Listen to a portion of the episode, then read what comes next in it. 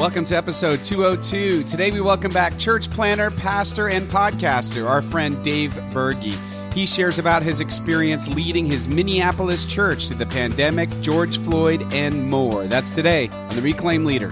Welcome to The Reclaimed Leader, a podcast by two pastors trying to lead their churches through revitalization and change. Their mission to share their journey with you so it might help you in yours. And now, here, please welcome our hosts, Jason Tucker and Jesse Skiffington.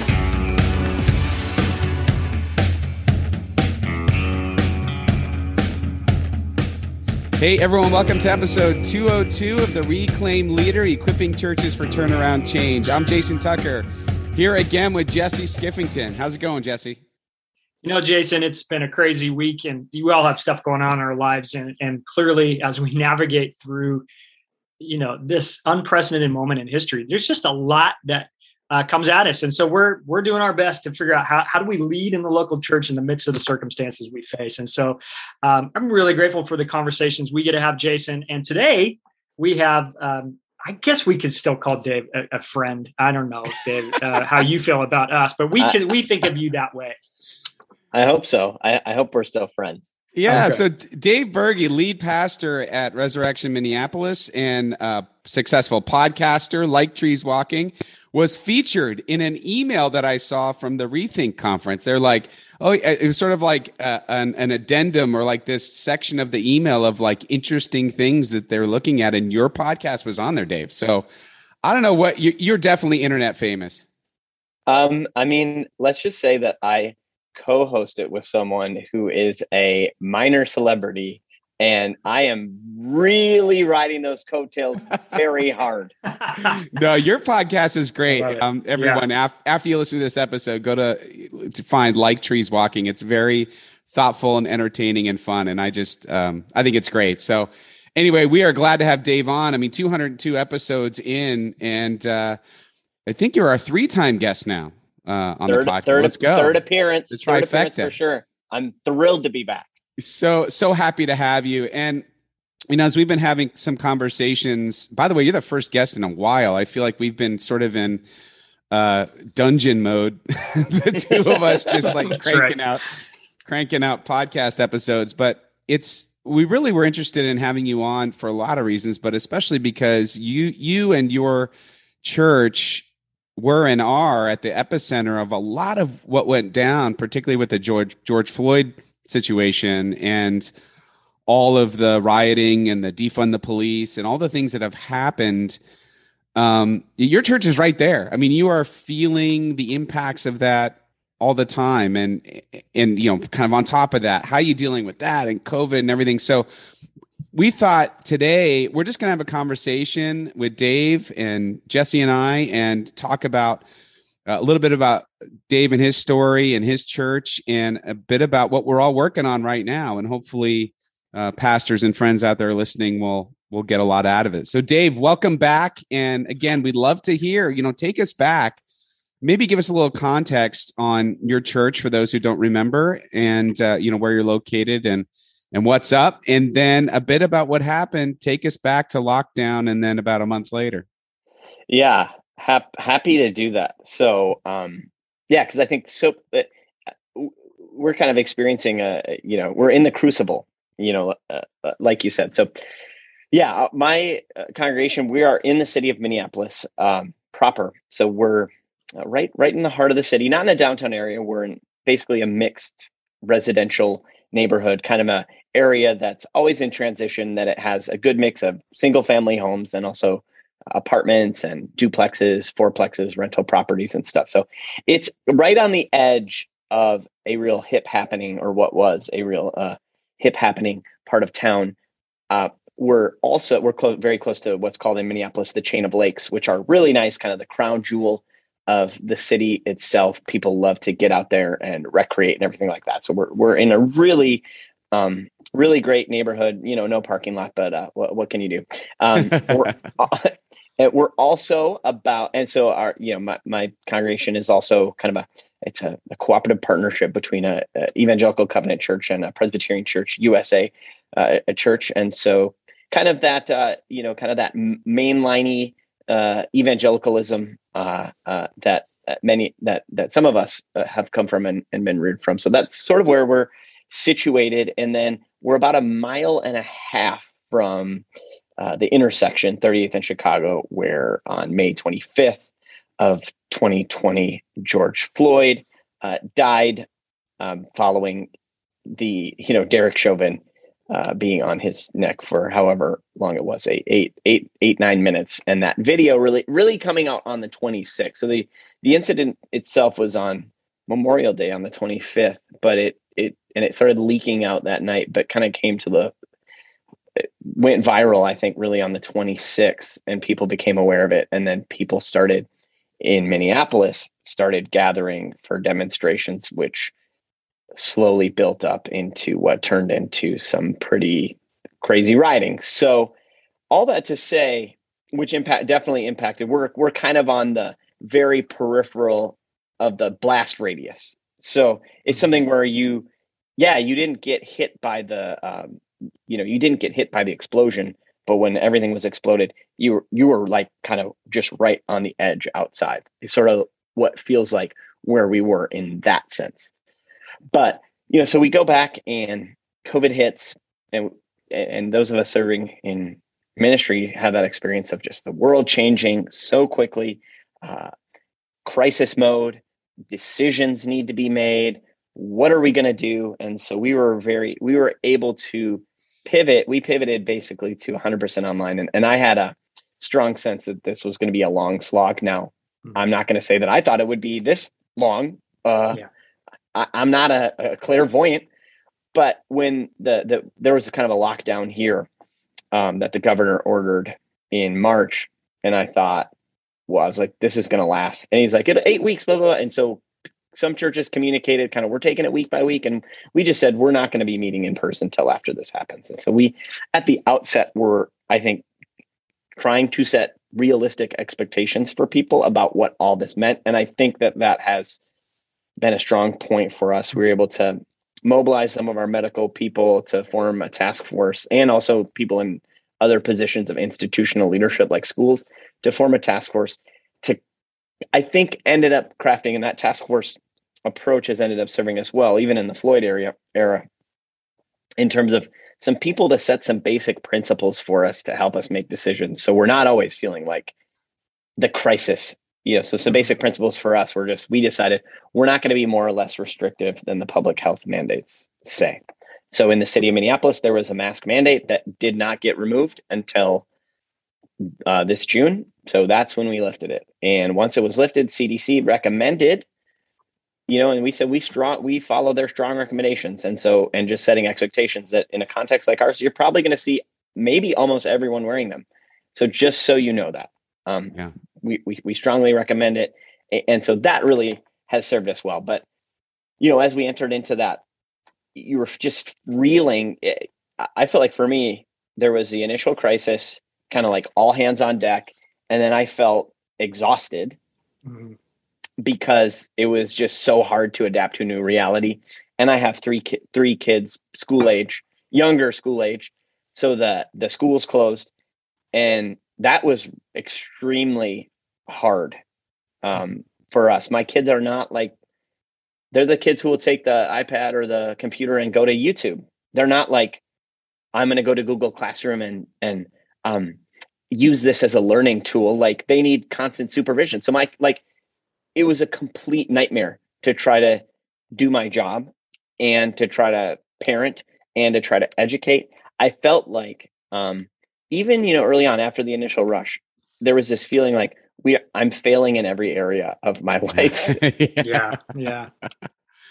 It, it, it I mean, I I feel like we all felt that on some level, and it was just, and it was exhaustion after exhaustion. It felt like there was no break. There was some other important round of decisions that need to be made constantly. There was no kind of like, oh, okay, set it and forget it for a little while. Yeah. There wasn't any of that. And the you know, I think the the weight of leadership felt very heavy, particularly when when we were all locked down. I don't know if you experienced this, but it felt like then yeah. then all of a sudden all these things that other people were doing landed onto my plate somehow in the sense of I either had to have my hands on it or I was doing it.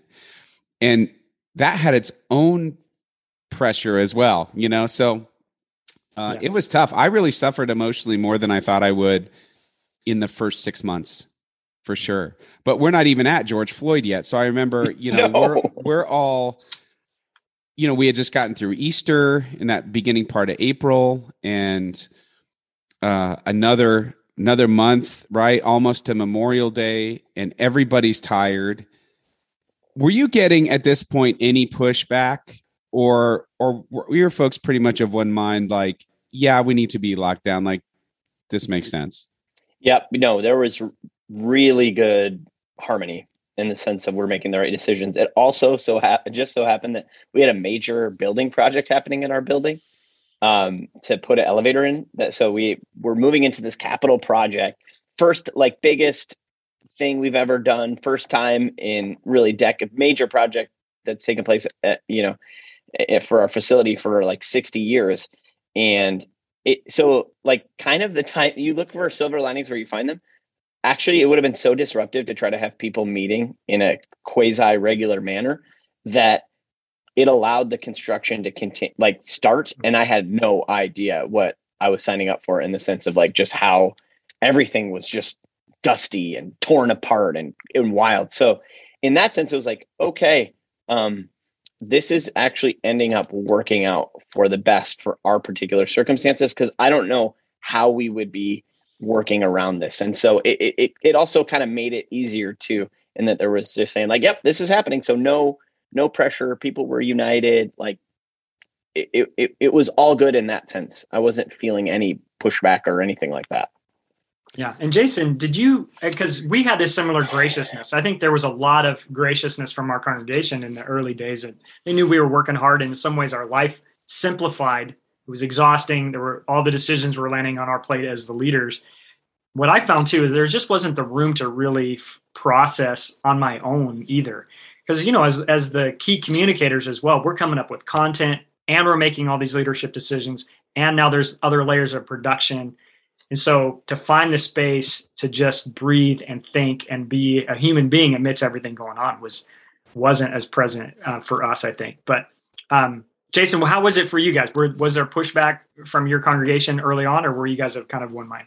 Not at first. Not at first. I felt honestly, and this is you know kind of where we're going next. Honestly, it felt like that couple of weeks around George Floyd was when it all turned, mm-hmm. and I think I think it was like one major emotional issue too many after all of the pent up whatever you know baggage from that the pandemic had piled up it, it, i mean it was just a powder keg and and I will say, I, I do want to make sure that the listeners understand that anything I talk about around what happened with George Floyd and the Black Lives Matter movement, defund the police, I, I want to separate the very real and important issues that those that that time brought up that we should have been talking about for a very long time. I, am you know talking about silver linings. I think there's some really important race and um, disparity uh, you know, but socioeconomic disparity and I, I just I think there are some very important issues that I don't want to lose in this conversation, but the way in which everything literally just sort of blew up is I think the thing that we're talking about. I just want to make that distinction before we before we continue. But for us, it was when George Floyd happened, I had felt like I needed to deliver a sermon about it and to talk about racism. And I am not a political animal in the sense that I, I re- rarely, if ever, mention any political anything in my messages be- because our church is all over the place. Mm-hmm. Um, it's a very purple church, as they say. But it felt like with the world on fire and this major issue happening, I needed to say it. And it was that sermon where I started to get pushback and and and then it, it, that was sort of like a tipping point. point and then the summer was like i heard from not a large group of people but enough people that really made it difficult on me in the decisions we were making as a church mm. but um, I'm sure that paled in comparison to what you experienced. So, Dave, what what happens? George Floyd happens. Is there an immediate response? Hey, how do we respond? Should we be worried? Do we need to board up the windows? Yeah. Right. Yeah. Take us yeah. back there. Yeah, so I'll take you back. So once you and I, I actually did not watch the video till the night before, I, and I did preach this. I, it was I wove it into um, my Pentecost sermon, just talking about how kind of what was happening in Minneapolis was almost a counter Pentecost because you had noise and you had flames, and um, it, it, but you have a vision on the one hand of what those are supposed to lead to, and then you have the a counter vision that wants to burn and destroy everything. I said, we're not gonna, we're not gonna, we're not gonna burn our way to a better Minneapolis. You know, that's just not gonna happen. We, our attention has been awakened. Uh, there's all those quotes being thrown around. You know, the the riot is the language of the uh, unheard. Uh, and I said, now you can listen. It, you might not like what you hear, or you might think what you're hearing, it, what you hear might not be coherent, which is also a message to hear in and of itself. So, what what what happened was I felt, God, I'm thinking probably by Wednesday or Thursday of that week, uh, and I am a, I am basically like almost in my soul, the very fiber of my being. I hate making statements. I, mm-hmm. um, I despise pronouncements because eh, they are so they're basically like just empty almost all the time. I I hate them. I I I, I hate almost every denominational statement that ever comes out. Um, I, I just am so against them. I don't sign statements. I don't. I like. Yeah. I just don't like that. Yeah. I, yeah. I, I, that's just who I am. I'm not. I'm not into that. Not at all. And so, but I just felt like, my gosh, what we were seeing and what was happening required some kind of statement. So, the associate passion myself wrote an email. We sent it out. Um, just given what what we saw happening, and um, and then so like there was this outcrying against the injustice of of you know what people were seeing. And then the tension the city was just it it started to boil and it boiled to the point of it boiled over. Th- things were out of control. Um, you know it started as as basically kind of demonstrations and protests. And and you actually had this double dynamic. You had people demonstrating uh, basically during the day there was what you would think of as demonstrations protesting the type of things that are you know constitutionally protected and just such an important part of um, our civ- the response of our civil society to something like this. And then once the night hit, a very kind of different element came out, and that was the destructive, riotous uh, thing, where you had a bunch of these, um, you know, these you had basically like kind of Antifa types, and people will laugh at that. Well, like those people actually exist. These kind of anarchist. When I say that, they're kind of like black bloc anarchist type of people who want to mi- mix stuff up with just like why do people riot? I think one thing i've come down to is like because it's fun one it's fun. Like if you were ever a teenager or like got involved in something like you know it's just sort of like you're in a pandemic world all of a sudden like you have permission to almost do anything you want. And so there's like there's kind of just there was just a spirit of like you could do whatever you wanted. You could go into a target and take anything. You could th- burn a building down. Like man that there was just this there was like this dark glee and joy taking place and people doing it and they had the cover of like this being a righteous sort of a cause. And um, the the two to me were almost completely distinct from one another. The the the the, the calls for action and the uh, and the riotous destruction were two distinct things and and the fools were the people who were in the first category or put themselves in the first category trying to offer some kind of cover or apology for those who are in the second category. That's where they made a huge mistake um, in terms of connecting what they were doing in terms of demonstrating and protesting to what other people who were doing, at, like which was just basically pretextually related to what was happening. But I mean, there were I was getting emails about that churches might be attacked. That didn't happen. There's so much fog of war and rumor mongering. You don't know what's what. But we had a curfew by the church. Multiple businesses were robbed, broken into um, fires were started. So like when I say we're on the edge of the blast radius, like there were some shrapnel bits that did kind of land around. And so I cannot describe to you the the sense the eerie sense of just fear um, and terror and the sense things were going out of control. I mean, the third precinct of Minute was burned to the ground.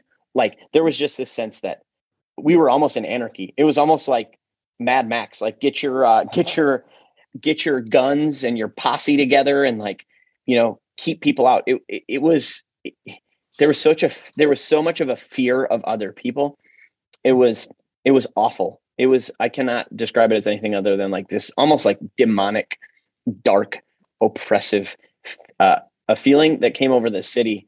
Um, and you know that's that was sparked by this um, you know horrific uh, and, and, tragic killing. And so, I mean, there was issuing the statement, but then there was the like people. The only pushback I got, which was like, "Are you okay with rioting?" You know, which I ha- felt like I've always been totally clear and unequivocal in my uh, in my statements. Like, no, I don't support that at all. I think it's horrible. Um, eh, but it like the, this the, the city just lost its mind is all it's our collective mind was just absolutely lost in that yeah. moment and we haven't like and my gosh i mean things have have returned to normal in so many ways but we're still forsaken because there were so, so many other events that then happened, right so you have the trial um, you have another killing not in minneapolis but in a na- neighboring suburb Daunte wright you know that woman that she pulled her gun instead of her taser. That was the worst possible timing. There was another death actually very close to us. Um, this person was being chased down, but for you know, allegedly they had committed a crime with a gun. There's no body cam. They got shot. Uh, that like Winston Smith, I think was his name. Like that sparked another round of of mm-hmm. of rioting. I mean, there was even rioting last summer. I was out of town. Um, but someone murdered someone and then committed suicide and the police were standing around them when they committed suicide and rioting started breaking out in a very minor scale downtown minneapolis. And so they released the video footage of this person committing suicide. So like I, I talked to someone who said like i've seen enough snuff films in my life like of people dying or mm. being harmed or killing themselves. And so it, it it it just this this climate of of i mean just this very tumultuous climate has it is very present to where we are now, and the church is is is a part of that. How how did you? I mean, this is so it's so much to experience, and, and I would imagine, in a way, you're you're reacting and maybe not even able to process everything. You just go into survival mode. But how how do you then, as a pastor?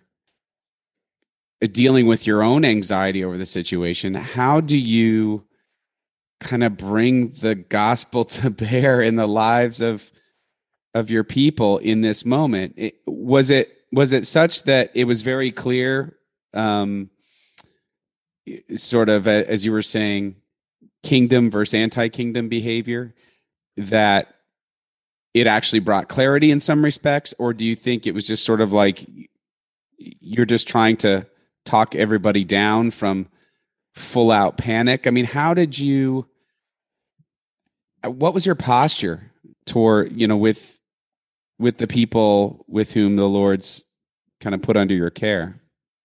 Yeah. Well,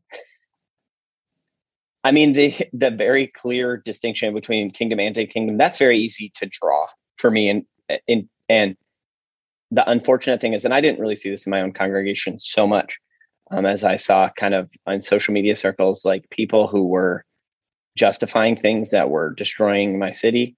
Um, and I was really disturbed. I was actually, it was a real eye opening experience to me to see how people would, because, um, and this sort of sense that somehow, like, if you are against uh, behavior that like destroys the very communities that you're purporting to want to uplift and help, that somehow that is like a complicity in the murder of George Floyd. I thought that was just an absolutely unfair and really disgusting conflation of the two events, and and that truly like a, a call to racial justice, um, like that that that's that's not it whatever we're seeing there is not it so that doesn't absolve us of the responsibility to to focus on these other things to say we're going to have to focus on them um because that's a distraction if we get focused on um that being involved in all that other stuff, the apologizing for riots, uh, it limit, you know, police abolition. That's not like a, um, oh, this is a scary concept out there in Minneapolis. That's something that we could be voting on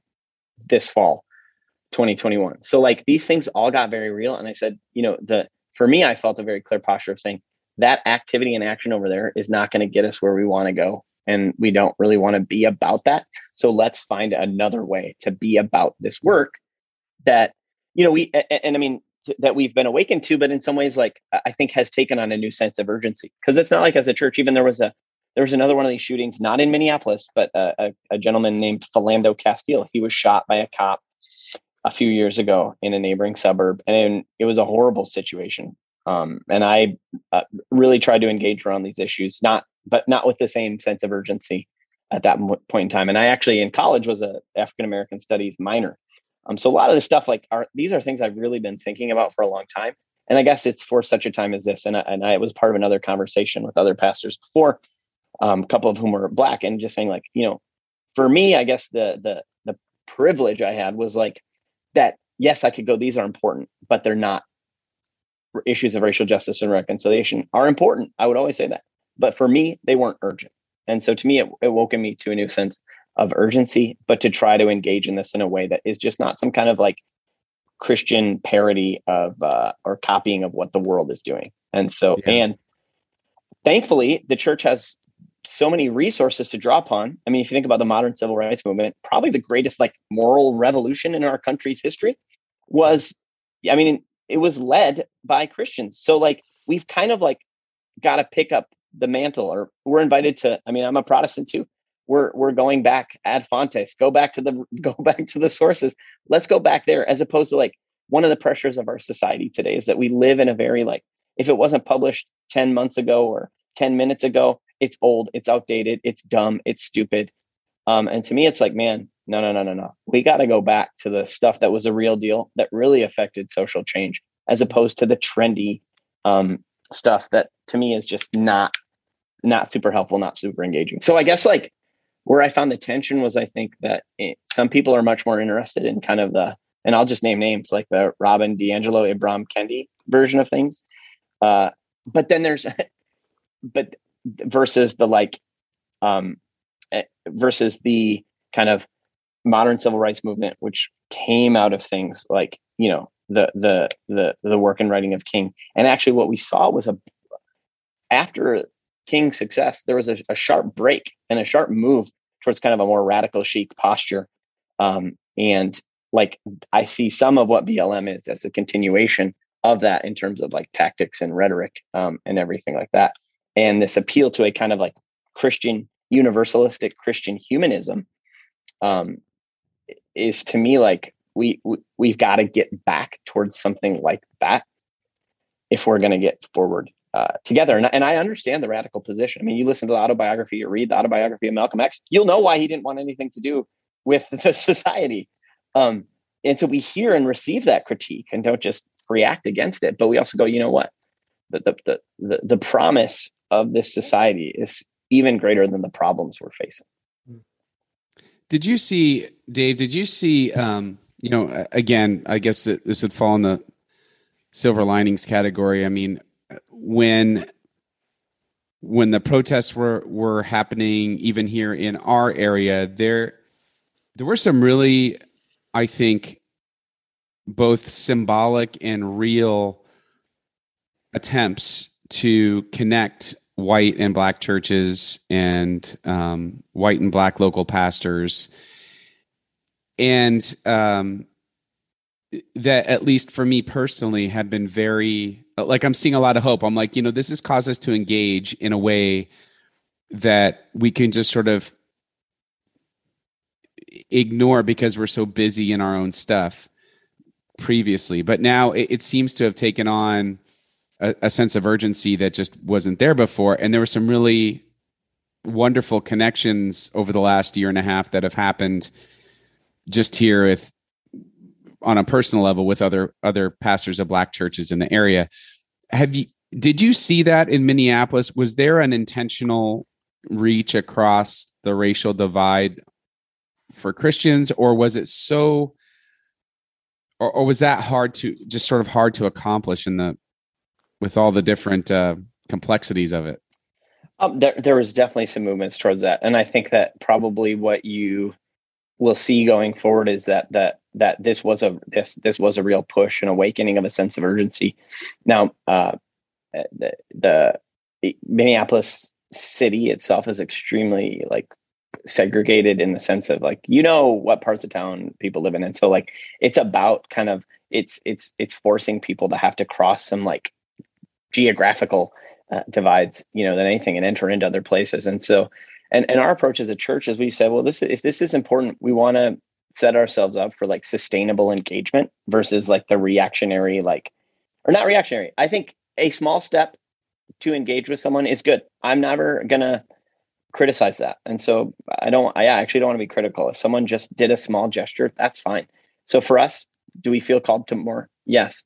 Um, and so what does that look like is so we we set up a task force to say what is like a kind of a a grounded, a biblically, theologically rooted, grounded, um, uh, kind of sustainable long term engagement and trajectory look like in this area for us. And so we took a year um, to, we had a task force that, that took a year to look at some of these questions and unpacking how have we been engaged? How could we be engaged? What's our local context look like? What does the Bible have to say to this? And what are some kind of directions that we feel like maybe as a leadership we could recommend to leadership to move in for the future. And so that's what we felt like. That's kind of long term sustainable action. Yes, we want a, a launch on this journey. We, we need to get started somewhere, but we also want this to be like long. If we're going to make a commitment, we want it to be something more long term. And, and, so I think that's where I think a lot of churches felt um, that initial draw, right? Where I think you see the conflict enter, and I, I think there was conflict probably entered in over like riots are bad versus riots are understandable. I don't think, I mean, few people said they were good. Some people were more apologizing for them. But then what you saw the rise of is then as people wanted to engage in this, as they started using some of the resources that were on offer that were much more steeped in this kind of, you know, critical studies perspective, you know, CRT, the, the critical race theory, uh, uh, uh, uh, you know, approach or framing of things as that kind of was seen to predominate that became in and of itself polarizing and became the issue is what do we do with CRT versus what do we do about racial justice and reconciliation? I think there's a lot of, and understandably, once you engage with CRT, if you try to make that your primary framework for understanding these things, it's extremely divisive. And there's going to be lots of people who go like, no, I'm really not like, I'm not interested in this at all. And so how do we like not allow for us, how do we not allow that type of conversation to become the thing that we're sort of engaged in is hmm. uh, is CRT. Yeah, let's evaluate like let's evaluate critical race theory from a Christian perspective because we could do that, and at the end of the day, it hasn't moved the ball down the field at all. Um, and in fact, has just been a distraction. So it's like, how do we engage? Because the call to racial justice reconciliation, that's kingdom work, right? That we're part of a multi ethnic movement of God's people. And so, how can we better reflect that in our ministry and our life together? That's what I feel called to because, yeah, it's like it is not a witness to who Jesus is to just kind of go about our business separately segregated. And so how can how can we become more integrated in our ministry and in our work and coordinated so that brothers and sisters across all races and ethnicities are um, bearing witness by our work together to who this Jesus is. Yeah, I mean, so at what point did you take a nap? That's right.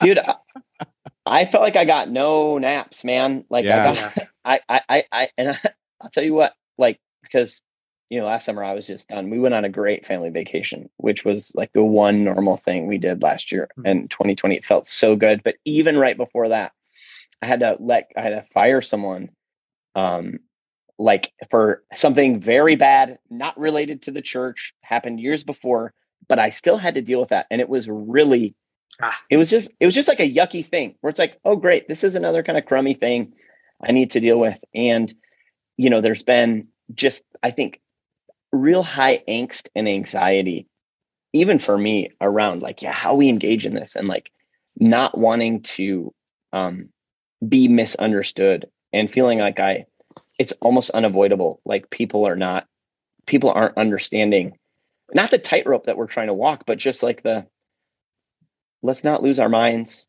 Let's look at things as different approaches come to us. Um, we can critically uh, appraise them and evaluate them without freaking out. And the tendency that I that that I have to fight against in myself, and I think some, for some other people in our setting is like our like capacity to just turn everything up to 11 and to go back to the place of crisis that we've been in frequently like it's people are returning to that well. I am and i see it in some other people going back to that place much more quickly than we used to before. When mm-hmm. when the i guess the water is at like 180 degrees and so it gets to boil real quick and it's like how do we just lower the temperature? And in doing that we're not losing we're not like sacrificing passion you know what i mean like yeah. there's somehow this conflation between like um sort of like being passionate equals like being sort of on the edge of like control almost you know yeah. yeah. our last episode we we talked a bit about that um stetzer's book christians in the age of outrage was was really a uh, a foundation for a sermon series i just started with with our folks here um and you know we just had one it's kind of one installment of the series and it was it was the most that i can remember where people afterwards I mean, there were some like visibly with tears in their eyes, and there was one who said, Pastor, that's not the sermon that I wanted to hear today, but it's the sermon that I needed to hear. And it really it struck a nerve because I think everybody's feeling it. It's like outrage mm. is the next available emotion all the time. Um and, and so so what does it look like for us to ratchet the outrage down and maybe think a little bit more uh, about how do we engage with the love of Christ in a way that's redemptive, even in the middle of the outrage. And it doesn't mean you can't get angry, but it means, well, maybe, maybe doing something a little more constructive with the anger, or at least, at least being self-reflective enough to say, let's listen, before I jump, engage in this social media thread, maybe I ought to just real quick, remember, am I, is this is my anger flowing out of the righteousness of god or is it flowing out of you know yeah. me yeah. and uh, yeah there's a real weariness too i think that people have right now that not only leaders but just an exhaustion around the temperature being so high for so long it just you know it, it kind of it wears you down wears you out and so you know one of the thoughts that we've been talking about too is how do we be a place of rest for each other rather than where that we turn the temperature up for each other. You know, the, uh, we were looking at this verse, you know, where Jesus says, "Come to me, everybody who's weary and burdened; I will give you rest." And how can we be Christ's presence, giving each other a place of rest in the midst of the outrage? And even if you're not like people, some people aren't the ones who are actively posting, but they're reading it, they're engaging with it in their mind, and so, man, we're all getting worn out and exhausted by it, whether we're active or passive participants in the in the outrage. So it's tough. Um, so, Dave, yeah, you yeah, go ahead. No, no, go. Ask me. Ask me your question. Ask me. No, question. I think I was just going to kind of turn the conversation now as you navigated through this whole year. Now we're, you know, I, it's just I'm sitting here kind of spellbound listening to you talk about the experience in Minneapolis and how you navigated through that. I mean, it's just um, I, so many good things in there that you were offering uh, us as kind of food for thought. And so let's pick your brain now about what you guys are doing now, not just uh, you know on the sort of the, the race front and, and navigating that, but now as the pandemic lingers and you're still trying to bring a community together and move forward. What's that look like right now for you guys, and what what's your your approach? Well, yeah, we're obviously not where we want to be, and and I think a really important. So I'll make the point I was going to make before you ask me the question, which I think yeah. plays into this is like, yeah, that basically like, and people have seen that documentary, the social or not that, what was the one? It was like, there's the social network, which I think was like the social the dilemma. Movie, the social dilemma. dilemma. Yeah, yeah, yeah. Very good. And you just go like, there, you're, the product is you, right? And so you're, and it's your attention. And the way you get someone's attention is to make them mad. And like, it actually only these mediums play on the most like antisocial tendencies that we have. And actually they they appeal to the unhealthiest aspects within us. Yeah. and yeah. i'm going to say this unhealthy people. And so um normies like here's the problem with, with social media. Normies are very turned off by like people oversharing and saying all these outlandish opinions. However normies also feel despair because they're like, oh my gosh, is this just what everyone thinks? Because like I'm not willing to share I, I'm not willing to share my sane opinion because I don't want to like hear from insane people and I don't want to engage in it and I just don't have time for that. Yeah. But like so you you can almost it's like this very perverted sense of like what people actually think by what you see on social yeah. media. It can be very and I think it can be very discouraging to see that and think that predominates and there's just the silent majority out there of normies who are not who who have not lost their mind. But so it's like how can we encourage how can we encourage that? Where it's like right. yeah the, the you know around issues of race it's like there's so many people who think yeah we need to do, like this has a new urgency. We need to do some things. We want people all people to be able to, to you know have dignity and prosper and share um, in everything that this country has to offer in, in a way that they have been denied been denied you know for so many reasons. Like that is super important but I also don't think we should burn the whole thing down. And I don't think also think this is like the most god awful, irredeemable place. But like, you don't get any clicks for being like, yeah, this is important, and I don't think we should destroy everything. You know what I mean? Like, so yeah. So uh, some of our social technologies, they only they they work best to bring out the worst in us. So like, just I think like to me, understanding that and help people understand that is good.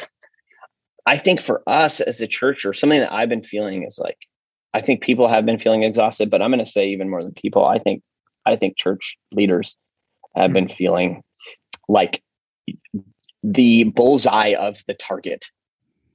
You know, for a lot of people, for whatever reason, we represent whatever like whatever it is they hate or are angry about or are disappointed in like we get to the center of that target in a way that I haven't seen before. And it's not like I've mm-hmm. had that many shots taken at me, but it's like it's just to the point of like, here we are. We feel like we've been working so hard with going off script, off map, and like trying to speak faithfully into these issues. And like, this is what I get back.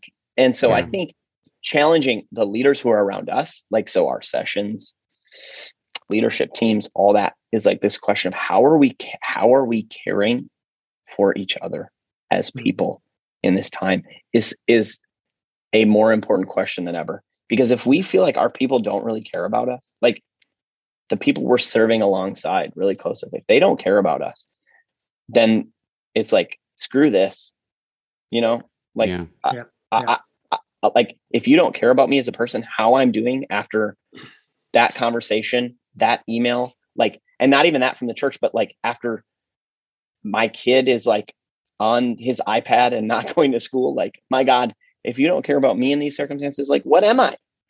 And, and so I think just that to me, I feel a renewed call to just being like, I'm a human being. Yeah. If I'm going to be your pastor leader, I, I need you to like not coddle me and not never criticize me. That's fine. But just, I need to know that you like that you care about me as a, right. as a, as a human being. If I'm going to continue to so lead true. in this capacity, I need yeah. that. Yeah. I need that from you. Yeah. That's really good, Dave. I, I do think there's that, yeah, that sort of slow drip of discouragement over time. You just want somebody to stand up next to you and sort of say, Hey, we're here for you too. We care. We, you know, how are things going? And we get, we got to have that because otherwise we, you just want to go, you know what, I'm go, I'll go make widgets somewhere in some factory instead. And, um, that's not where we want to end up, but that's, there is that, that experience of just being worn down and then the grass that looked greener before, man, it starts to look really, really nice. So, yeah, it's tough road. And yeah, like I don't. Um, so I think it's a good. I think that's a really good conversation for for for leader boards to engage in to just think of like, yeah, how are you doing? You know, just that question, like, how are you? How are you doing? Like, um, and we recognize for them to say, we recognize you've faced kind of things that we didn't we sort of thought we were going one way and then things yeah. went totally the other way. Yeah. And, and on multiple levels. And so we just want to like we we just want to make sure you know that we see that and we appreciate that. We appreciate you and we want to support you because they ultimately our churches want us to be the best pastors yeah. that we can be for them, right? And yeah. so like how can we how can we how can we set up things so that there's a greater possibility of that happening for us, you know? Yeah. Yeah. I love it. Well, that, go ahead, Jason. No, I was just going to say, you just kind of hope that in the end that this is going to, to create a, a healthier version of, of a lot of things, including church relationships and pastoral congregational relationships and understanding and that you know there's there's been so much that has needed to change and none of us knew how to change it mm-hmm. You know and but to even just be able to be open enough with a congregation and say or or with you know relationship to someone in your congregation say listen I, am okay if if you're upset or you know if you need to t- if if you disagree on an issue or or whatever it is but if we don't have like a basic respect for one another you yeah. you probably ought to move on to another congregation like this is not I, this is going to work and i'm not going to keep and the other piece i'm not going to keep re-engaging you in this. Yeah. It, you know because that's the thing that's a place where i had to come uh, with with a couple of people is, is like okay we've been around around this I'm, we're just not going to do this anymore. And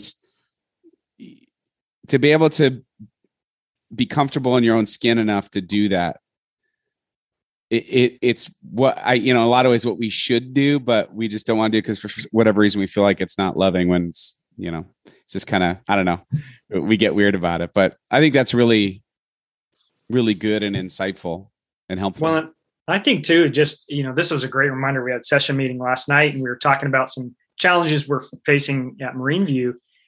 18 months into a pandemic, you know, and and so people were starting to question maybe the vision and direction or the ministry philosophy or things. And somebody just stopped and said look at where we are.